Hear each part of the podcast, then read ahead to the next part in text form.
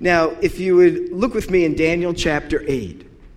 We've been studying through the book of Daniel. Unfortunately, I'm sorry I wasn't here for the last two Sundays. I wanted to look at chapter 7 over two weeks because the first part is the vision of the various animals that Daniel had seen.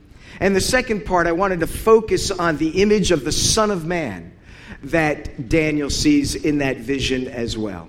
But unfortunately, I uh, had a couple of bulging discs and I was just off my feed. So here we are, and it's Hanukkah.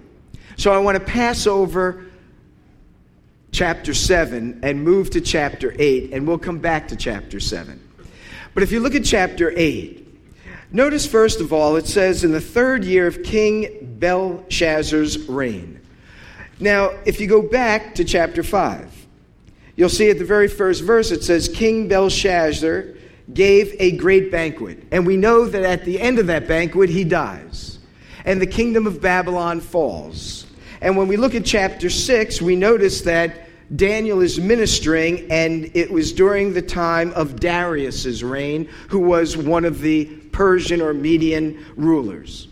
So when we get to chapter 8, we're actually out of chronological sequence. The events of chapter 8 actually occur before the events of chapter 5.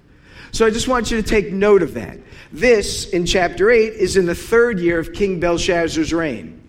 But in chapter 5, it's at the very end of his reign when he will die. So now Daniel is reflecting back on what he had experienced sometime before.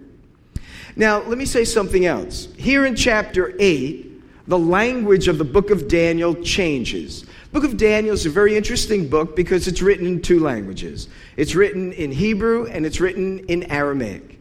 Aramaic was the lingua franca, the common language of the ancient world when the Babylonians ruled. That's why much of the Talmud, much of rabbinic writings are written in Aramaic. That's why the Targums and the paraphrases are not in Hebrew, but in Aramaic. Because they come out of this era when Israel was taken captive for some 70 years by the Babylonians. The synagogue originates not in Israel. Remember, Israel was given the temple, and the temple was built by Solomon. And you had the sacrifices going on in the sanctuary. But when Israel was taken captive by the Babylonians, the temple was destroyed. And the question was raised how do we maintain our faith without a temple? The Jewish people taken into captivity created synagogue life. And they took what were the rudiments of temple worship and they placed them into daily, weekly, and daily worship experiences in their gathering places known as the synagogues. It became the place of prayer.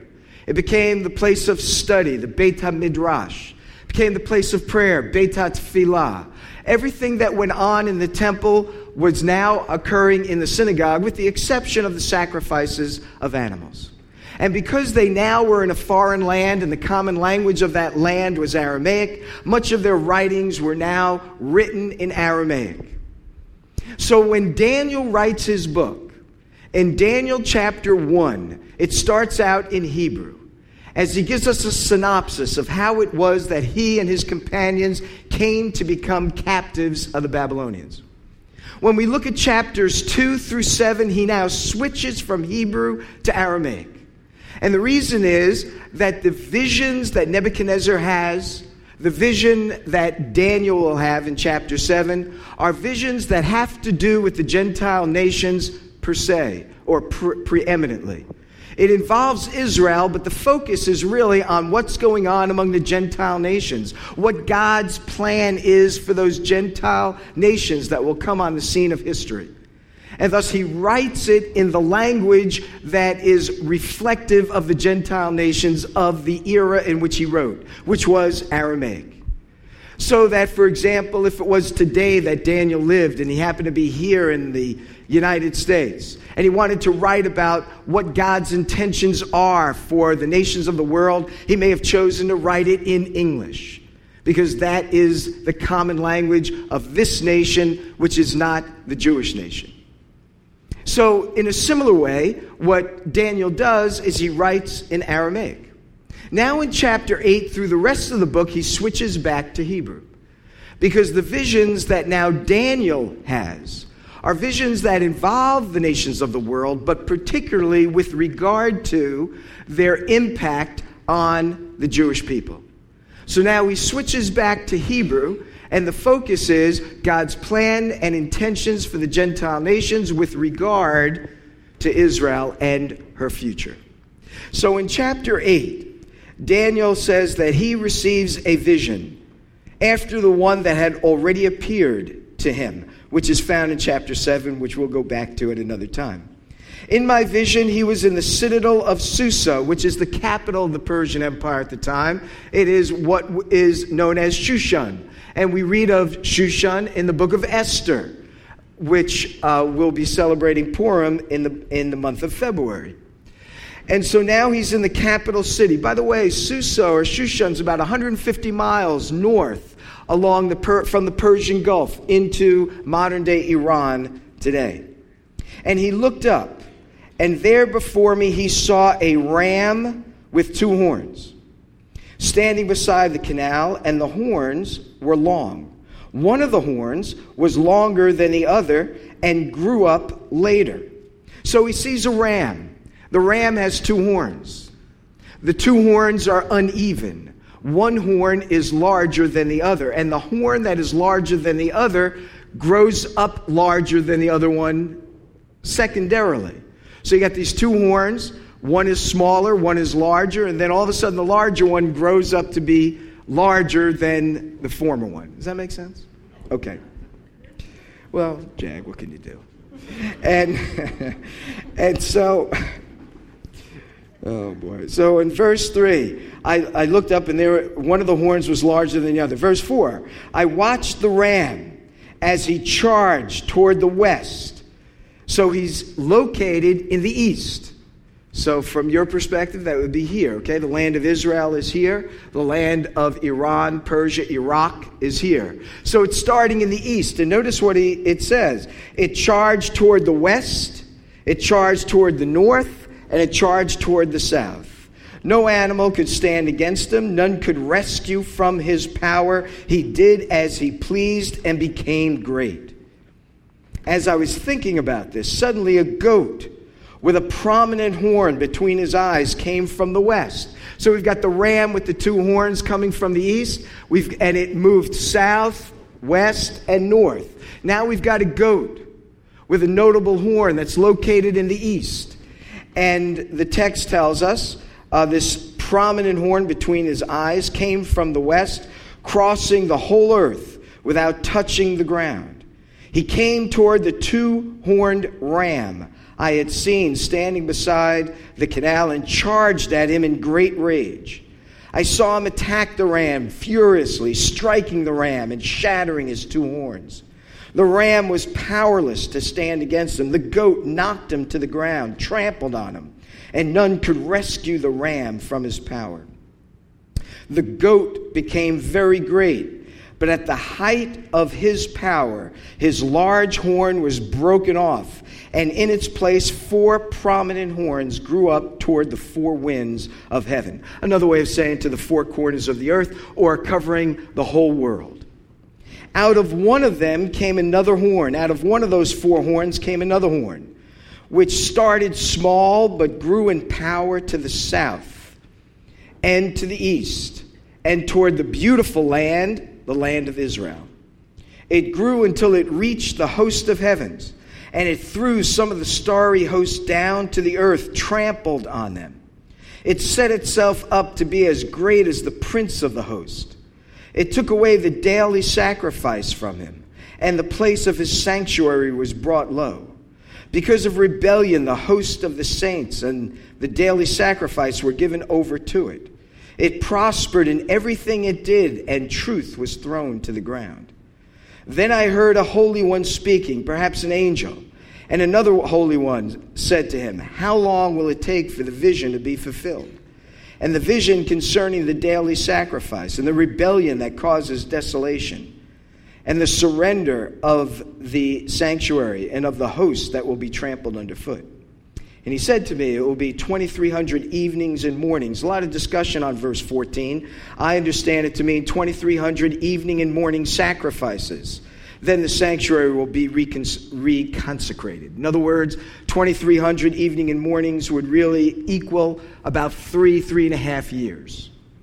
Now, in verse 15, while I, Daniel, was watching the vision, trying to understand it, there before me stood one who looked like a man, and I heard a man's voice from the Ulai, this river, this canal, calling, Gabriel, tell this man the meaning of the vision. I believe this is the first place where an angel is named in all the Bible. And Gabriel, of course, will appear in the Brit Hadashah to reveal to Mary the birth of the Messiah of Israel. So here we have the first of one of the angels that are named in Scripture. The other is Michael, who is the archangel. They're the only two angels that are named. And this is the first time Gabriel is brought to the fore. And as he came near the place where I was standing, I was terrified, fell prostrate. Son of man, he said to me, understand that the vision concerns the time of the end. Another very interesting expression because while much of what Daniel sees has to do with a period of time that we would now call history. Nevertheless, there's something about those historical events that reflect upon the last days, which are still yet future to us. So much of what he sees is past, but much of what occurred in the past has ramifications for the future, as Gabriel is telling Daniel. And while he was speaking to me, I was in a deep sleep, with my face to the ground. And then he touched me and raised me to my feet. Now, if we were to reflect on some of these images, we might be able to discern them and understand them, even if the angel did not explain them. Because there have already been two other images that have re- been uh, revealed to us in the book of Daniel. In Daniel chapter 2, Nebuchadnezzar had a dream of an image which had a head of gold and an upper torso and arms of silver, and then a midsection made of bronze, and then legs made of iron, and then feet part of iron, partly clay. Again, four segments to this image. Daniel 7, we haven't looked at it, but there in Daniel 7, we have these four different kinds of beasts and animals that Daniel sees. And we'll go back to it in some time and we'll take a look at those. It seems that those two images, the image that Nebuchadnezzar dreamed of the vision that Daniel had in chapter 7 and the images that are being revealed to him in chapter 8 all are consistent with each other. And so, if we understand Nebuchadnezzar's dream as explained, as Daniel explained it to him, to Nebuchadnezzar, and we understand the beasts and their significance as that is revealed to him in chapter 7, we probably could piece it together and have chapter 8 understood. But we don't have to go through all of that because Gabriel shows up at this period, at this point. And Gabriel explains to Daniel exactly what he saw. So look at verse 19. He said, I'm going to tell you what will happen later in the time of wrath. Because the vision concerns the appointed time of the end. There's the second time that this vision, though has historical realities attached to it, also have a reflection for the future. And so he's telling Daniel, all of which has something to do with the future from Daniel's perspective, but from our perspective, much of it is already past. But yet, those past events have something to say about the future. He said, I'm going to tell you, verse 20, the two horned ram that you saw represents the kings of Media and Persia. So that's explained to us. We don't have to try to figure out what does the ram represent. It represents the Media Persian Empire. That helps us to understand the imagery. The reason why there are two horns was because the empire that destroys Babylon is a two entity empire made up of the Medes, made up of the Persians. The fact that one of the horns grows up larger than the first horn and it comes up second is reflective of the Persian entity of the Medo Persian Empire. For when that empire rose to fame, the Medes were most dominant in the early period of its reign. But shortly after the Medes are on the scene, the Persian entity takes control, overpowers the Median entity, and we now know that empire not as the Media Persian Empire, but simply as the Persian Empire. And thus, Daniel saw exactly how the Persian Empire would come to the fore and how it would be represented. The Median entity would be dominant first, but would be weaker. And the Persian entity would grow up after and would dominate the Median entity and would expand the empire as Daniel saw to the east, to the south, and to the north. And thus the Persian Empire engulfed the whole then known world. And it was a powerful empire and one that attempted to annihilate all the Jews during the time of Haman when we read of that event in the book of Esther. And remember, during that period of time, there are 127 different provinces scattered out through all the then known world. Daniel is then told, if you take a look at verse 21, the shaggy goat is the king of Greece, the kingdom of Greece. And the large horn between his eyes is the first king. Now, Daniel wouldn't know this by name because the Greek Empire does not come to the fore until 330. Daniel is writing about, let's just say for the sake of, of uh, even numbers, he's, he's writing about 530. So that's 200 years after his time. He's writing this during Belshazzar, remember his third reign. So it's really like around 560 ish or so. But Greece is not going to rise to the fore until around 330. It's over 200 more years to go. And Daniel is being told that most notable horn is the first king of Greece. And of course, the first king of Greece is Alexander the Great. And Alexander the Great was a man of just a great pedigree. Philip of, Ma- of Macedonia was his father.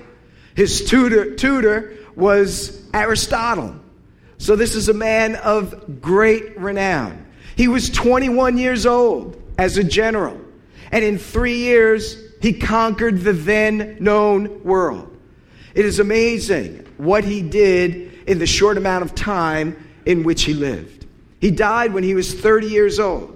There's all kinds of debates as to the conditions in which that caused his death, but Daniel saw this man rise to the fore. He's the notable horn, the first king of Greece, Alexander the Great. And look at the imagery. The ram, or I should say the goat, runs furiously at the ram, the Persian Empire. His feet do not touch the ground. In Daniel chapter 7, the Greek Empire is imaged by a leopard with four heads. This goat has four horns that will come up after the notable horn. The leopard in Daniel 7, that image that reflects Greece, has wings. The shaggy goat has feet that don't touch the ground. All of these images have to do with swiftness and speed and might. And when Alexander came to the fore, three major battles against the Persians, and he destroyed the Persian Empire. One of those battles was at, I forget the name of the, the river, the Granicus River, or something of that sort. Around 336, it was fought. He took 35,000 troops and struck 120,000 Persians. He marched his forces directly across the river, which they did not expect, came furiously at them, just kept moving his troops, and killed 40,000 Persian troops and lost 100 of his own men. It was an astounding battle, and it opened the floodgates of the fall of Persia. Alexander moved his troops all the way to India and threatened to advance into China if it wasn't for his own troops that would mutiny against him if he continued the campaign. They wanted to go home. And so Alexander had to turn back. But not until he had conquered the then known world, and he was not even 30 years old. Just a remarkable figure.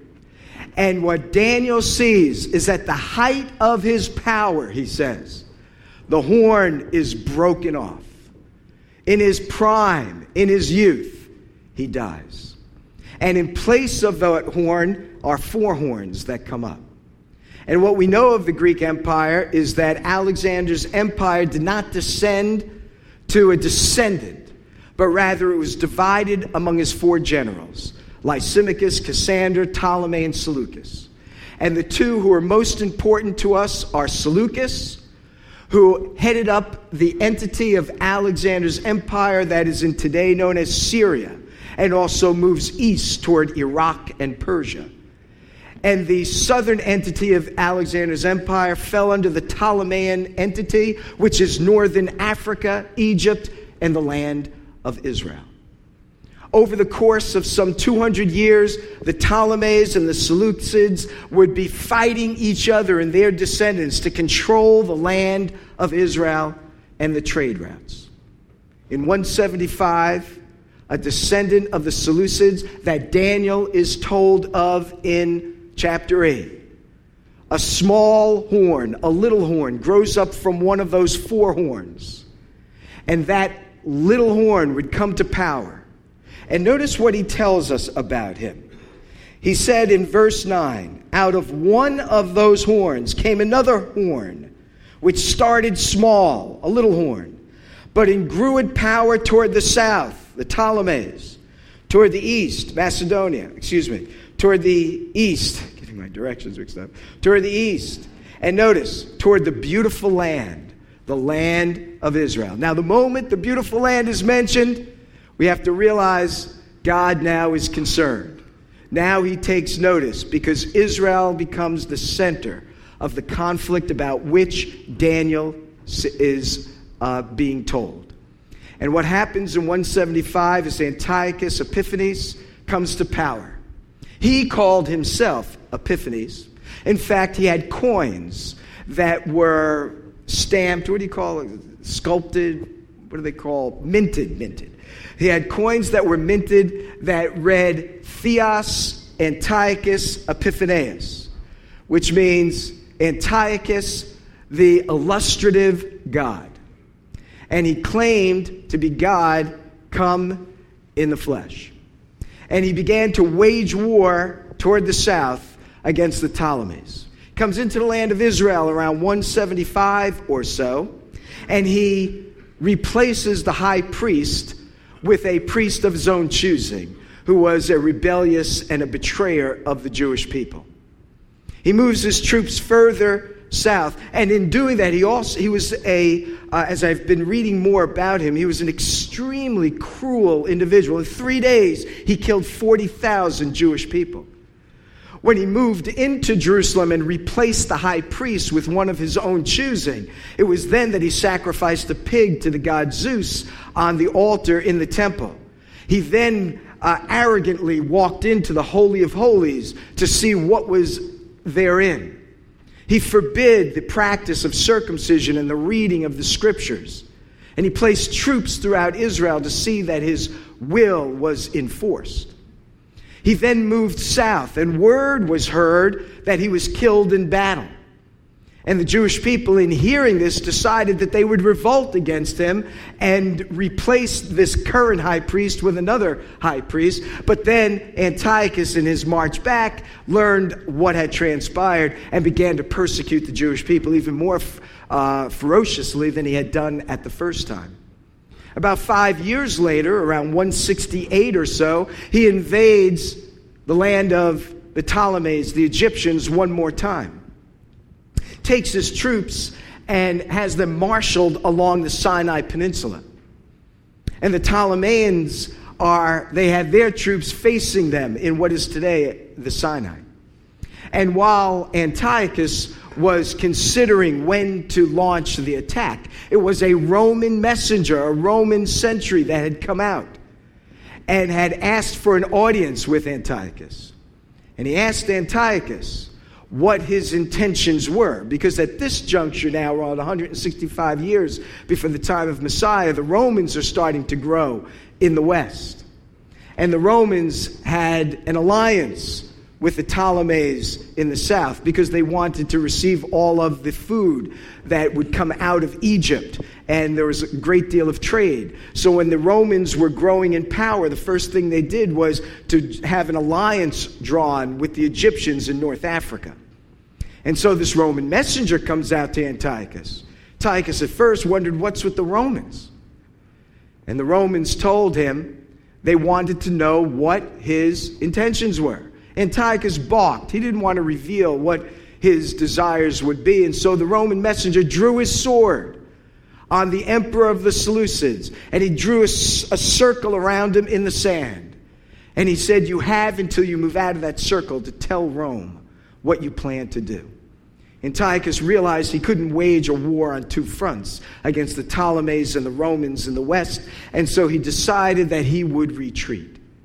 Again, in his anger at his loss, he comes back into the land of Israel, and he now exhibits the persecution of the Jewish people, as we know, in accordance with the events of Hanukkah. Now, not only does he sacrifice a pig on the altar, but he now sets up a statue of the god Zeus in the very Holy of Holies. He not only enforces his Hellenistic ways on Jerusalem, but he sends out his armies throughout the land of Israel to see that Jews throughout the countryside are not practicing circumcision, that they're no longer worshiping the God of Abraham, Isaac, and Jacob. And in the midst of this conflict, a small group of Jewish men rise up in rebellion. And over a three year period from when the sacrifice took place, a seven year period from what the time when Antiochus took control of the land of Israel, the Maccabees, known as the Hammers, that's what Maccabee means, were able to fight in a guerrilla style warfare against the Greco Syrian armies of Antiochus Epiphanes, and they were able to push the Greco Syrians out of the land of Israel. And for a very short time, were again an independent nation once again. Until 63 BC, when Pompey would ride into Jerusalem and claim the land of Israel for Rome. But Hanukkah is the story, as we've reflected on and as we've thought about, is the story of the deliverance of the Jewish people from this tyrant, Antiochus. And we light the menorah as we, we have done, representing the eight days that when the Jewish people rededicated the temple, which was dedic- desecrated by Antiochus, that when they came into the temple to relight the seven branched holy menorah, which was to be kept lit perpetually, when they went to relight it, there wasn't enough oil to keep the menorah lit for eight days, which was the required period of time to manufacture oil for the holy menorah the rabbis, the Jewish leaders began to, de- to debate should we light the menorah or shouldn't we? Should we wait seven days, light it on the seventh day, then it will be lit and we'll keep the menorah lit, or what should we do? They decided to light the menorah, the miracle of Hanukkah, though we don't have proof of it. But the miracle of Hanukkah is that the menorah stayed lit for eight days, providing the priests with enough time to make oil that would be appropriate for the lighting of the holy menorah in the holy place. And thus, Hanukkah really reflects or really revolves around three major themes. There's the theme of the messianic hope, the hope of the Messiah is coming to deliver his people from all of their enemies. There is the theme of miracles, as the lighting of the menorah draws our attention to miracles. And there's the theme of dedication, even as the temple is dedicated to the Lord. Now, I just want to draw your attention to one last idea here that I wanted to share with you because the story of Hanukkah, the events that Daniel sees in these images, are very powerful indeed. And notice in verse 26, he says, The vision of the evenings and mornings that has been given to you is true, but seal it up, for it concerns the distant future. That's the third time we're told. While this has to do with what we would consider history, as I've outlined it for you, it has to do not with the immediate future from Daniel's perspective, but a far distant future, which is still future to us. And we don't have time to speculate on all of that this morning, but we will as we go forward in the book of Daniel. But look at verse 27. I, Daniel, was exhausted and lay ill for several days. Then I got up and went about the king's business. I was appalled by the vision, it was beyond understanding. When he says it was beyond understanding, he doesn't mean I don't know what this is about. The angel just told him. It means he can't fathom why such horror would befall his people. That's what he doesn't understand. He knows what's about to occur, the angel has told him. But he can't figure out why would God allow this and what is its ultimate its ultimate purpose. Notice this too in verse 27. He says, "I was appalled by the vision." You know, so often when I read commentaries on eschatology, study the last things, prophecy, it's almost as if people are looking to on a, a, a one-upmanship. Look what I understand the Bible to say, and therefore I have a no- notion of what's going to happen, and so everything is all right. But look at Daniel.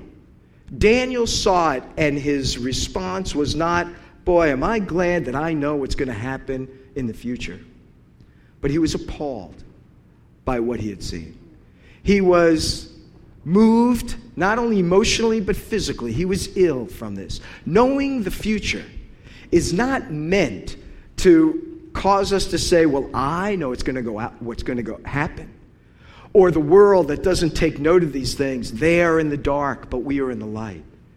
It's meant to stir us up compassionately, knowing that there is great destruction that's going to befall our world. And we shouldn't be cocky about that. And we shouldn't be callous about that. We should be appalled by God's allowance of that because it will bring great horror on the world that is yet to come. And our, our feeling ought to be we need to be telling people how to avoid the judgment of God that will fall. And thus, we too should be ill when we come to understand more and more of God's prophetic word about the future. We too should have a sense of this is just horrific, if that's what I understand the word to be appalled means here. But there's also a third thing that's really very interesting. What does Daniel do? He goes, I got up and went about the king's business.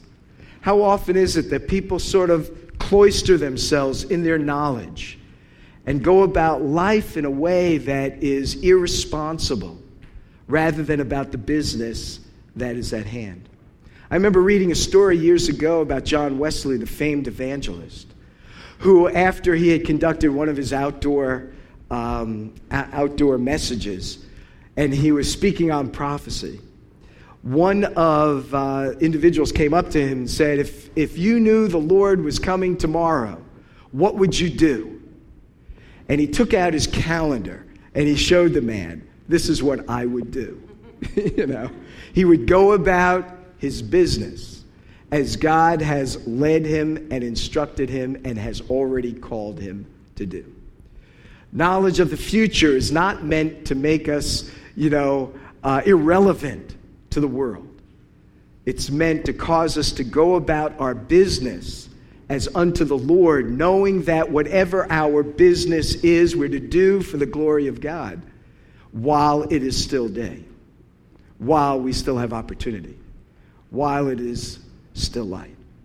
Because the evil one who operated through Antiochus Epiphanes still operates today. And let me just conclude with three final, final points because I think we can really learn something about how the evil one works when we see how he led Antiochus to work. Take a look at verse 11. When he speaks of Antiochus, this little horn, notice number one in verse 11 it took away the daily sacrifice from him, that is the prince of the host. I don't want to get into who the prince of the host is. There's a variety of opinions. Some think of it him as Michael the archangel, who is the defender of the Jewish people. Some might think of the prince of the host as the Messiah of Israel, some as God himself. But the point I want you to see is this it took away the daily sacrifice from him. Speaking about the sacrifice in the temple, but let me tell you this one of the things the evil one will do when he wants to thwart our effectiveness is he will begin to dilute in our minds the significance of the sacrifice of Messiah in our own behalf. He took away the daily sacrifice. That was the mechanism of atonement for the sin of the nation. He took away the sacrifice, which was the way in which God was temporarily covering the sin of his people. And what God will, off, uh, the evil one will oftentimes do with us is to make us consider of less significance than we should the sacrifice of Messiah, who it, by which we have eternal life, by which we experience salvation, by which we experience forgiveness of sin by which we are united, reconciled, and restored to the living God. It will be the sacrifice of Messiah that will lo- we will lose in our minds, and we will forget the significance of his sacrifice. So, one of the things the evil one does is to take away the significance of his death in our behalf and what it means. Second thing that I notice in this is that he says, and the place of the sanctuary was brought low. Now, of course, the desecration of the altar and the temple itself being desecrated, the Holy of Holies.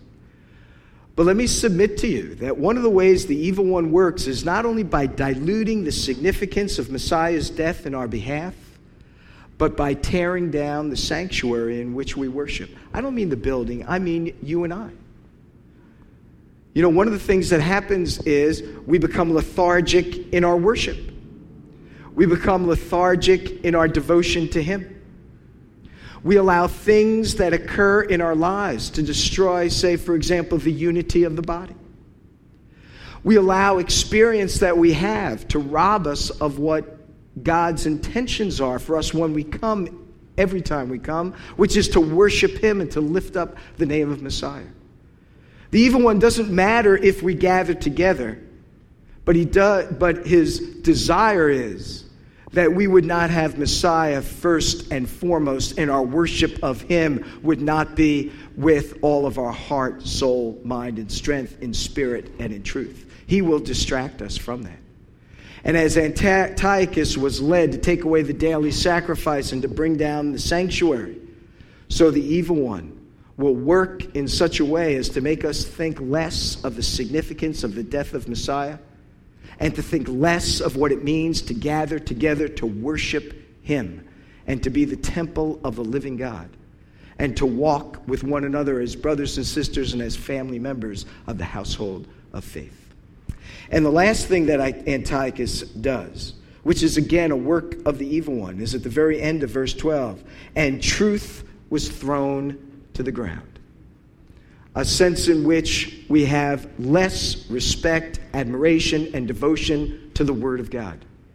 And what happens is we interpret experiences in our lives on the basis of our experiences rather than the basis of the Word of God. And that is our final arbiter. We must be devoted to His Word and to follow it wherever it might lead. lead. The evil one desires that His Word takes second place in our lives, but it is to be preeminent and foremost. So I find it interesting as we think about Hanukkah, a little different kind of Hanukkah reflection for me. But to see that Antiochus, this little horn, how he was used physically to do these things, the evil one will do spiritually, even in our lives to this day. And so, in conclusion, Peter writes in 1 Peter chapter 5 Humble yourselves, therefore, under God's mighty hand, that he may lift you up in due time. Cast all your anxiety on him, because he cares for you. Be self controlled and alert your enemy, the devil, prowls around like a roaring lion, looking for someone to devour. Resist him standing firm in the faith, because you know that your brothers throughout the world are undergoing the same kind of sufferings. And the God of all grace, who called you to his eternal glory in Messiah, after you have suffered a little while, will himself restore you and make you strong, firm, and steadfast. To him be the power forever and ever. Amen.